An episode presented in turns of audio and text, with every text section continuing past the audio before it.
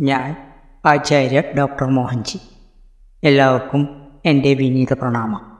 ഇന്ന് ഞാൻ ഇവിടെ അവതരിപ്പിക്കാൻ പോകുന്ന വിഷയം സംഖ്യാജ്യോതിഷവും നാമജ്യോ ജ്യോതിഷവും എന്ന വിഷയത്തെക്കുറിച്ചാണ്. ന്യൂമറോളജി അഥവാ സംഖ്യാജ്യോതിഷം എന്ന വിഷയം എല്ലാവർക്കും അറിവുള്ളതാണല്ലോ. എന്നാൽ നാമശാസ്ത്രം അഥവാ ശബ്ദസംഖ്യാശാസ്ത്രം ഇതിൽ നിന്നും കുറേ വ്യത്യസ്തമാണ്. ഈ ശാസ്ത്രം ഇന്ന് വളരെയധികം പുരോഗതി നേടിയിരിക്കുകയാണ്. ഇത്തരം വിഷയത്തെക്കുറിച്ച് ഞാൻ മുമ്പ് ഒരു എപ്പിസോഡ് ചെയ്തിട്ടുണ്ട്. ന്യൂമറോളജി തന്നെ പല ശാസ്ത്രജ്ഞന്മാരുടെയും സംഭാവന കൂടിയാണ്. കലേരിയൻ പൈതവോർ ഷീറോ പല രീതിയിൽ കൂടാതെ വേദരീതികളും ഉണ്ട്. അവ വിസ്താരമായി തന്നൊന്നും ഇവിടെ വിവരിക്കുന്നില്ല. വ്യക്തിത്വം വിധി സംഭവങ്ങൾ എന്നിവയുൾപ്പെടെ സംഖ്യകളും ജീവിതത്തിന്റെ വിവിധ വശങ്ങളും തമ്മിലുള്ള ഒരു നിഗൂഢ ബന്ധം നിർദ്ദേശിക്കുന്ന ഒരു വിശ്വാസ സമ്പ്രദായമാണ് ന്യൂമറോളജി. ഇത് പലപ്പോഴും ഭാവി പ്രവചനത്തിനും ദൈനംദിന ജീവിത വിജയത്തിനും ഒരു വഴികാട്ടി കൂടിയായി കണക്കാക്കപ്പെടു കണക്കാക്കപ്പെടുന്നു. ഇത് അനുഭവപരമായ ധാരാളം തെളിവുകളും ശാസ്ത്രീയ തത്വങ്ങളും ഉദാഹരിക്കുന്നുണ്ട്. സംഖ്യകൾക്ക് പ്രതീകാത്മകമായ അർത്ഥങ്ങളുണ്ടെന്നും ഒരു വ്യക്തിയുടെ ജീവിതത്തെക്കുറിച്ച് ഉൾക്കാഴ്ച നേടാനോ ഭാവിയെക്കുറിച്ചുള്ള പ്രവചനങ്ങൾ നടത്തുവാനോ ഉപയോഗിക്കാമെന്നോ സംഖ്യാശാസ്ത്രജ്ഞന്മാർ വിശ്വസിക്കുന്നു. സംഖ്യാശാസ്ത്രത്തിലെ ചില പ്രധാന ആശയങ്ങൾ ഞാനിവിടെ ഉൾപ്പെടുത്തി പറയാൻ പോവുകയാണ്. Life path number. ഇത് സംഖ്യാശാസ്ത്രത്തിലെ ഏറ്റവും പ്രധാനപ്പെട്ട ഒരു സംഖ്യയാണ്. ഇത് ഒരു വ്യക്തിയുടെ ജനനതീയതിയിൽ നിന്നും കണക്കാക്കപ്പെടുന്നു. ഇത് വ്യക്തിയുടെ ജീവിത ലക്ഷ്യത്തെയും പ്രധാന വ്യക്തിത്വ സവിശേഷതകളെയും പ്രതിനിധീകരിക്കുന്നതായി വിശ്വസിക്കപ്പെടുന്നു. ലൈഫ് പാത്ത് നമ്പറുകൾ സാധാരണയായി ഒറ്റ അക്ക നമ്പറുകളോ മാസ്റ്റർ നമ്പറുകളോ ആണ്. ഈ മാസ്റ്റർ നമ്പറുകൾ എന്ന് പറഞ്ഞാൽ ഇരുപത്തൊന്ന് ഇരുപത്തിരണ്ട് ഇരുപത്തിമൂന്ന് എന്നിവയാണ്. എക്സ്പ്രഷൻ നമ്പർ ഇതിനെ ഡെസ്റ്റിനി അഥവാ ടാലന്റ് നമ്പർ എന്നും അറിയപ്പെടുന്നു. ഈ സംഖ്യ ഒരു വ്യക്തിയുടെ ജനന സമയത്ത് മുഴുവൻ പേരിൽ നിന്നാണ് ഉരുത്തിരിഞ്ഞു വരുന്നത്. ഇത് ഒരു വ്യക്തിയുടെ സ്വാഭാവികമായ കഴിവുകളും കഴിവുകേടുകളും വെളിപ്പെടുത്തുമെന്ന് കരുതപ്പെടുന്നു. Soul urge number. ഈ സംഖ്യ ഒരു വ്യക്തിയുടെ പേരിലുള്ള സ്വരാർത്ഥങ്ങളിൽ നിന്ന് കണക്കാക്കുകയും അവരുടെ ആന്തരിക ആഗ്രഹങ്ങൾ പ്രചോദനങ്ങൾ വൈകാരിക ആവശ്യങ്ങൾ എന്നിവയെ പ്രതിനിധീകരിക്കുകയും ചെയ്യുന്നു. വ്യക്തിത്വ നമ്പർ. ഒരു വ്യക്തിയുടെ പേരുള്ള വ്യഞ്ജനാക്ഷരങ്ങളിൽ നിന്ന് ഉരുത്തിരിഞ്ഞ് ഈ സംഖ്യ മറ്റുള്ളവർ കാണുന്ന ബാഹ്യ വ്യക്തിത്വത്തെ പ്രതിഫലിപ്പിക്കുമെന്ന് കരുതപ്പെടുന്നു. ജന്മദിന നമ്പർ. ഈ സംഖ്യ ഒരു വ്യക്തി ജനിച്ച മാസത്തിലെ ദിവസമാണ്. ചില വ്യക്തിത്വ സവിശേഷതകളെ പ്രതിനിധീകരിക്കുന്നു എന്ന് വിശ്വസിക്കപ്പെടുന്നു. പ്രധാന നമ്പർ വൺ. സംഖ്യാശാസ്ത്രത്തിൽ പതിനൊന്ന് ഇരുപത്തിരണ്ട് മുപ്പത്തിമൂന്ന് എന്നിവ പ്രധാന സംഖ്യകളെ കണക്കാക്കപ്പെടുന്നു. അവ മറ്റു സംഖ്യകളെ പോലെ ഒറ്റ അക്കത്തിലേക്ക് ചുരുക്കപ്പെടുന്നില്ല. അവ ഉയർന്ന ആത്മീയമോ അവബോധജന്യമോ ആയ ഗുണങ്ങളെപ്പറ്റി ബന്ധ ബന്ധ ബന്ധപ്പെട്ടിരിക്കുന്നു. ഈ സംഖ്യകൾ കണക്കാക്കുവാൻ ന്യൂമറോളജി പ്രാക്ടീഷണർ വിവിധ രീതികൾ ഉപയോഗിക്കുന്നു. പലപ്പോഴും വ്യക്തിഗത അക്കങ്ങൾ ഒരുമിച്ച് ചേർത്ത് ഒരു വലിയ സംഖ്യകളെ ഒറ്റ അക്കങ്ങളാക്കി മാറ്റുന്നു. ഉദാഹരണത്തിന് നിങ്ങളുടെ ജന്മദിനം ഏപ്രിൽ പതിനഞ്ച് ആയിരത്തി തൊള്ളായിരത്തി അൻപത്തഞ്ച് ആണെങ്കിൽ നിങ്ങളുടെ ലൈഫ് പാത്ത് നമ്പർ ഇനി പറയുന്ന രീതിയിൽ കണക്കാക്കും. നാല് ഒന്ന് അഞ്ച് ഒന്ന് ഒമ്പത് എട്ട് അഞ്ച്. ഇവയുടെ ആകത്തുക മുപ്പത്തി മൂന്നാണ് ഇതൊരു പ്രധാന നമ്പറും കൂടിയാണ്. സംഖ്യാശാസ്ത്രം ഇന്ന് സാർവത്രികമായി ഉപയോഗ പ്രയോഗിക്കപ്പെടുന്ന ഒരു സമ്പ്രദായമാണ്. അതിന്റെ സാധുതയും കൃത്യതയും ഇനിയും പഠന വിഷയമാക്കുന്നതാണ്. സംഖ്യാശാസ്ത്രത്തിലെ സംഖ്യകളുടെ വ്യാഖ്യാനങ്ങൾ വളരെ ആത്മനിഷ്ഠമാണെന്നും അനുഭവപരമായ തെളിവുകളില്ലെന്നും അപൂർവം ചില വിമർശകർ വാദിക്കപ്പെടുന്നുണ്ട്. ശാസ്ത്രീയ പിന്തുണയോടെ പല ചില അഭാവം ഉണ്ടായിരുന്നിട്ടും ഉൾക്കാഴ്ചയോ മാർഗനിർദ്ദേശമോ വിനോദമോ തേടുന്ന ചില വ്യക്തികൾക്കിടയിൽ സംഖ്യാശാസ്ത്രം പ്രചാരത്തിലുണ്ട്.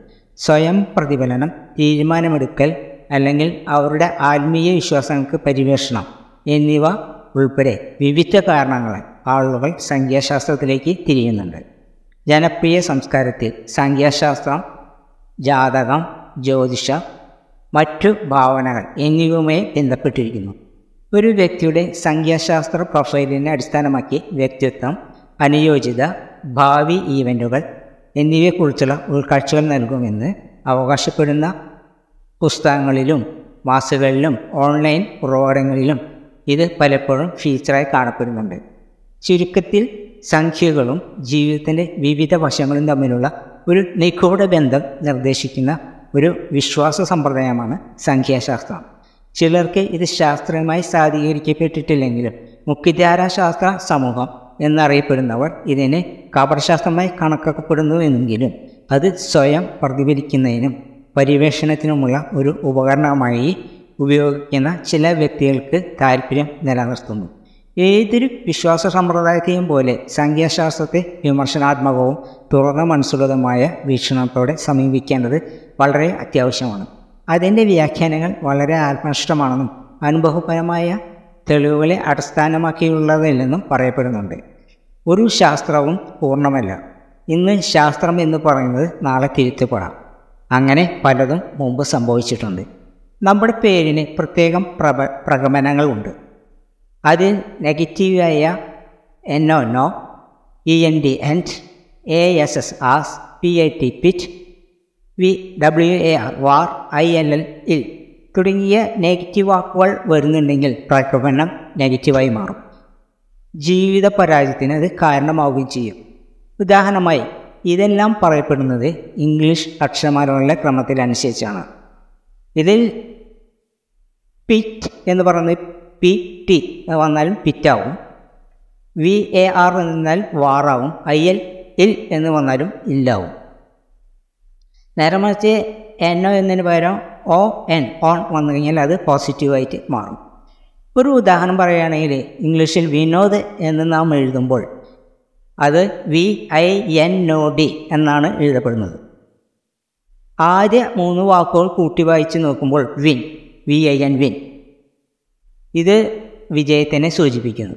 എന്നാൽ അതിന്റെ അടുത്ത രണ്ട് അക്ഷരങ്ങൾ കൂട്ടി വായിക്കുമ്പോൾ എന്നോ നോ എന്നത് വരുമ്പോൾ നോ എന്നായി തീരുന്നു.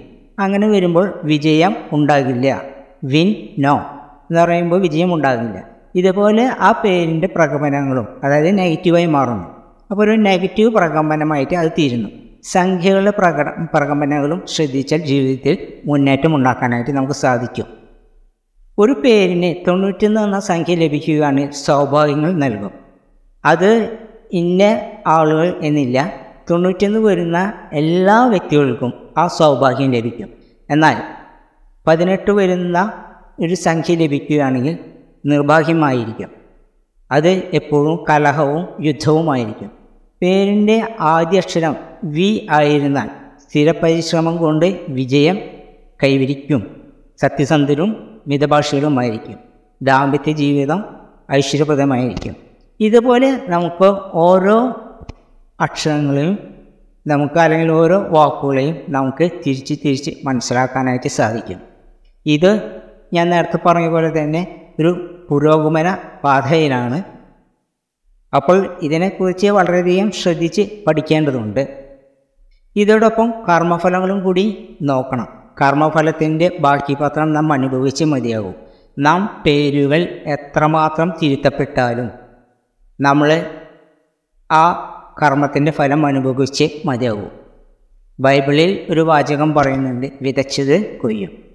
അപ്പോൾ നമ്മൾ തീർച്ചയായും വിതച്ചിട്ടുള്ളതാണെങ്കിൽ മുൻജന്മദോഷങ്ങളോ കാര്യങ്ങളോ ഉണ്ടെങ്കിൽ അത് നമ്മൾ ഒരു പരിധി വരെ നമ്മൾ അനുഭവിച്ച് തീർക്കേണ്ടതായിട്ട് വരും. നമ്മുടെ ഈ പ്രകമനങ്ങൾ മാറ്റിയാലും സത്കർമ്മങ്ങൾ ചെയ്താലും നമുക്ക് അത് അനുഭവിക്കേണ്ടത് നമുക്ക് അനുഭവിച്ച് തീർക്കേണ്ടതായിട്ട് വരുന്നുണ്ട്. ഇത്തരം ശാസ്ത്രങ്ങൾ അനുഭവിച്ച് തീർക്കേണ്ട വസ്തുതകളുടെ കാഠിന്യം കുറയ്ക്കും എന്നുള്ളത് മാത്രം സത്യമാണ്. ഇത്രയും നേരം എന്റെ ഈ എളിയ പ്രഭാഷണം കേട്ടിരുന്ന എല്ലാവർക്കും എന്റെ ഹൃദയം നിറഞ്ഞ നന്ദി നമസ്കാരം. Thank you